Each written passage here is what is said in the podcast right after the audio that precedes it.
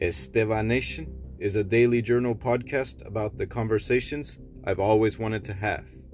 I discuss history, psychology, philosophy, and politics backed with personal stories and my research. This is Esteban Nation. This is the second part of the reflection on Jordan Peterson's 12 Rules for Life. Rule number five, and this is one of the most striking rules that I've read in this book do not teach your kids anything that will make you dislike them. I've gone to so many social gatherings in my life. The people I know, and so far, especially since 2017 to now, have kids these kids range from two years old, they're newborn babies, they're six years old, they're 10 years old. But I know what a badly raised kid looks like, and I know what a well raised kid looks like at this point.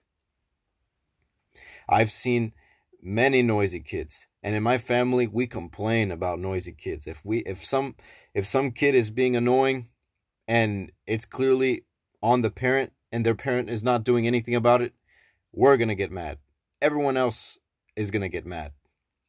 A socially undesirable kid reflects a socially undesirable parent.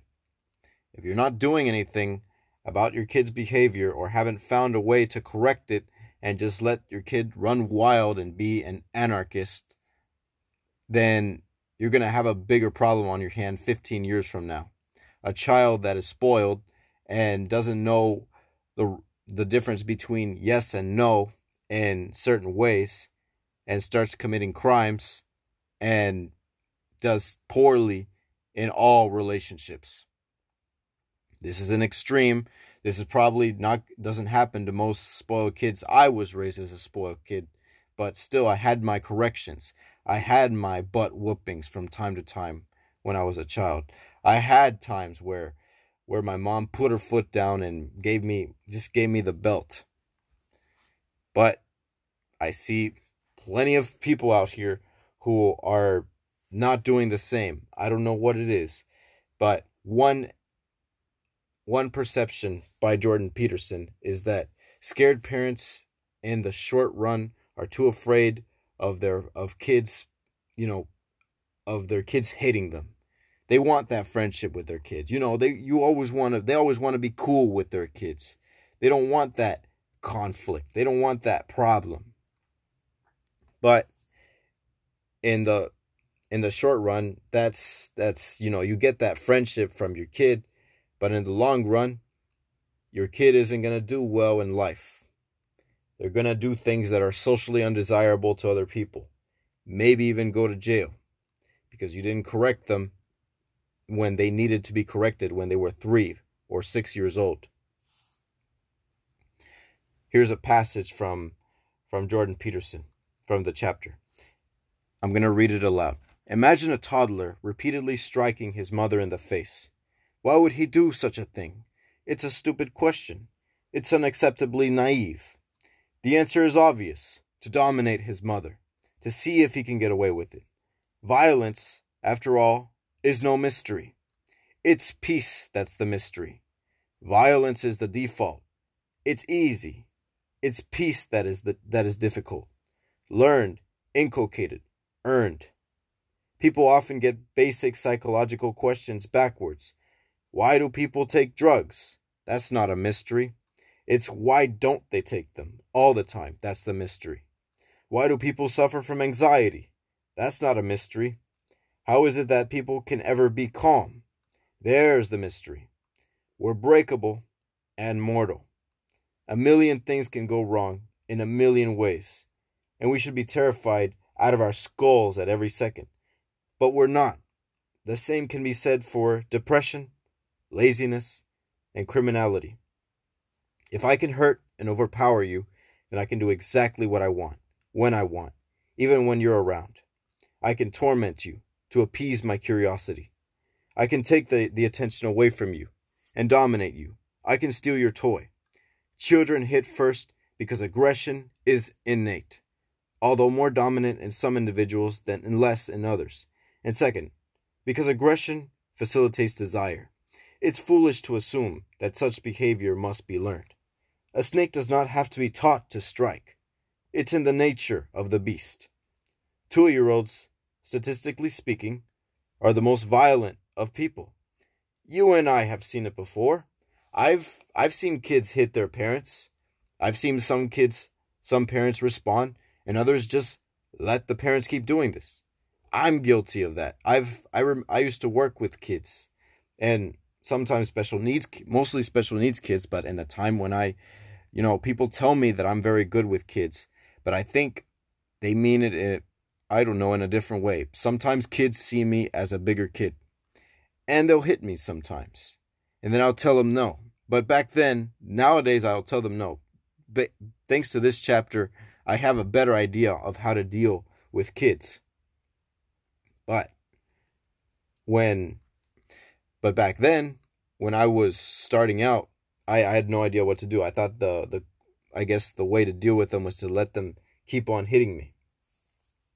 Now, there's one tip for dealing with a two year old that is very annoying and you know you can't teach rationality to a two year old you you they're just very stubborn they'll do what you want them to do or they won't but you can't teach them to do it the rational way. You can't explain to a two year old why the stars are out in space. You can't you can't explain to a two year old why they need to eat this food or they're not going to sleep well tonight. You just can't explain that. So, the best way to defeat a two year old, according to Peterson, is patience. A patient adult can defeat a two year old. Old age and treachery can always overcome youth and skill, as an old saying goes. Peterson tells a story of when he had to feed his son the food so that he could sleep well at night because if he doesn't sleep well at night, he's going to cry. He's going to wake up and cry because he's hungry, and everyone is going to suffer because of it. But the 2-year-old refuses to eat.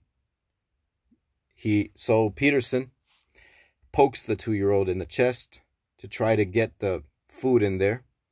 But it's not painful, but it's also annoying enough to be noticeable. And the two year old refuses to open its its mouth. And then finally, he just Peterson just keeps poking and poking and poking until the two year old is ready to cry in annoyance. And just as the two year old opens his mouth, Peterson puts the spoon in in its mouth and and then he covers its mouth with his finger so that it doesn't spit the offending food out. Some of the food was swallowed and some of it was still spat out, but it was a victory for Peterson. The kid got the food that he needed. And everyone lived a better life after that. That's just one example of patience, of, you know, a patient adult overcoming a two year old. You have to get your children to do what they need to do. They won't understand it in the long run. I mean, they won't understand it now, but they will thank you later. They will thank you later for being harsh on them when they were young. Because if you are not harsh on them when they are young, the world will be much harsher on them, will punish them greater, and it will be relentless in its punishment. And the only one who to blame at the end of the day will be you, the parent. It's also this is also something about teachers. A lot of parents are trying to leave it up to the teachers to teach their kids for them. Teach them, you know, teachers are there for certain purposes, you know, for mathematics, for reading, for other things, but teachers can't attend to 20 students at once for 8 hours. That's impossible.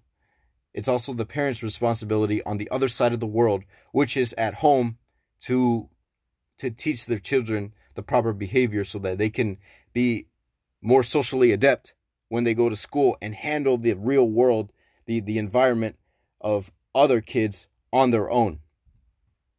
A parent can't step in and save his child forever, and neither can a teacher.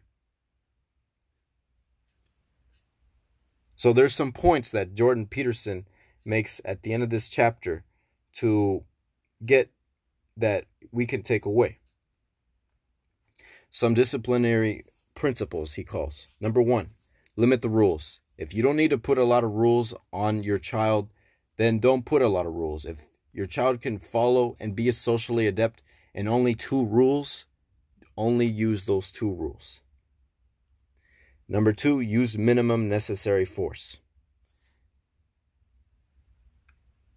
This is where it gets controversial. It's okay to hit your child. Sometimes you need that some children need to be hit. And I'm not talking about a, extreme violence where there's punching and then there's bruises and there's blood and there's there's teeth knocked out. No, no, no. But there there has to be a correction placed on your child in order so that it can the child can understand. If not, it will never understand. You know, use the but use it at a minimum. If you don't need to, you know, if um if a boink to the head is enough for a child, you know, that's a little painful but not significantly painful. If that's enough, then do that. Because and now, here's a third one, a very important one and this is one that I, you know, I'm trying to follow all this, but I especially want to follow this. Parents should come in pairs. Raise, and I'm going to read from Jordan Peterson's description. Raising young children is demanding and exhausting. Because of this, it's easy for a parent to make a mistake. Insomnia, hunger, the aftermath of an argument, a hangover, a bad day at work, any of these things singly can make a person unreasonable while in combination, they can produce someone dangerous. Everyone's had this happen to them. You've had your parents yell at you randomly or just be in a bad mood, you know, you you ask you ask your mother for something and she replies, "What?"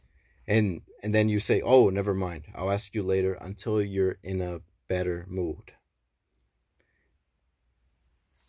And this happens in all families. Sometimes we, sometimes parents get irritated. It's, you know, parents are human after all. You grow up to realize that.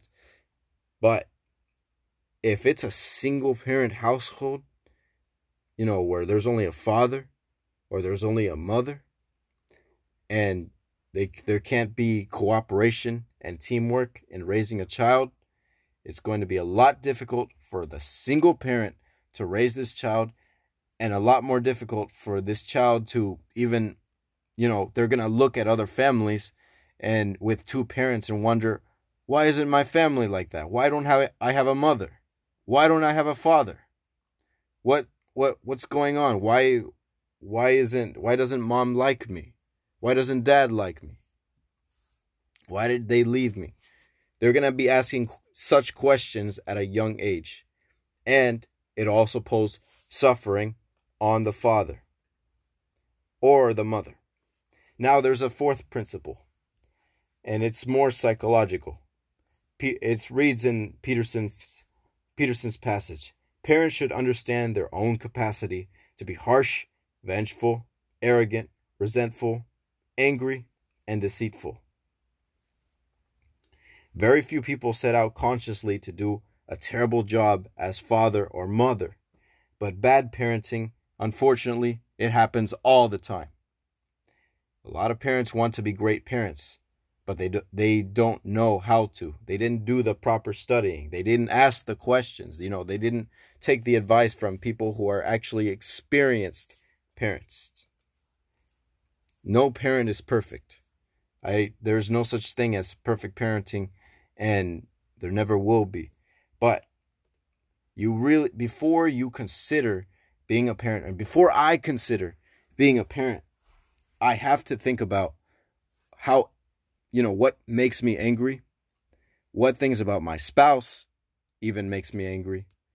And, you know, I have to form a clear line of communication with them always, always, and be responsible, you know, financially responsible watch my own behavior because my child will be watching me and my and children are the best detectors of hypocrisy. If anyone is great at watching out for hypocrisy of parents, it's children because they see us all the time. They're very smart. They notice every little detail of their life, especially when they're younger, because time passes a lot slower for them than it does for us. So when we make a mistake and we don't know about it, they'll know about it. And we must watch out for that. We must let them know of our mistakes. You know, children can know at, it's okay to inform your child at the end of the day when they're at a certain age that you're not a perfect parent. You make mistakes. And admitting your mistakes to your own children, there's nothing wrong with that. There's a, it's actually it gives it gets them to trust you a little more and gets them a little closer to you and then they can talk to you about their mistakes. And now for the fifth and final and most general principle. Parents have a duty to act as proxies for the real world. Merciful proxies, caring proxies, but proxies nonetheless. That's from Jordan Peterson.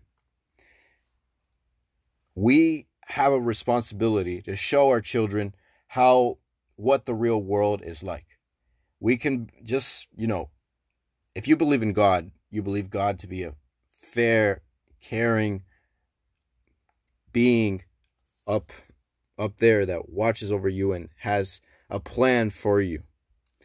Children think the thing and that's that's in the Abrahamic thought. Children think the thing the same thing about us when we're parents. We're the closest thing to God that we have for children. Because we're the role models. We're the creatures, the adults that they have to learn from at the end of the day. They can't learn from their friends because friends have limited authority over over them. But every child can have two parents. And a a great parent can can do better than any best friend that a child could have. Great great parents will do will because they are making the greatest investment in their child. They're dedicating the most time to them Best friends don't do that. And parents will be will be 100% caring for their child when they're un- when they they introduce the concept of unconditional love if the parents are working in this case. I know there are some parents that are terrible parents and neglect their children altogether. I hope no one is born into a situation like that, but it happens all the time. But for those people who who go through that and still come out incredible people, my respect to you.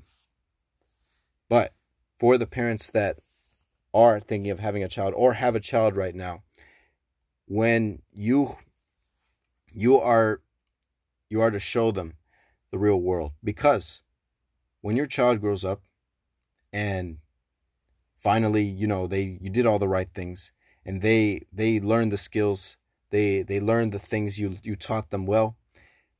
They're gonna make friends anywhere they go. They're gonna be look. They're gonna be admired by their peers. They're gonna be loved by their teachers. They're gonna be just incredible anywhere they go. They're gonna light up rooms. Your friends are gonna teach the, your children some things without you asking them and giving them pieces of advice that they'll value for a long time and your friendship and their friendship their friendship with you will be a lot better as well your friends and i hope that all these skills that that i learned from this i can apply to my children. I don't have children yet. And if i don't apply them well repudiate me, repudiate me harshly for not internalizing them. This is a Nation.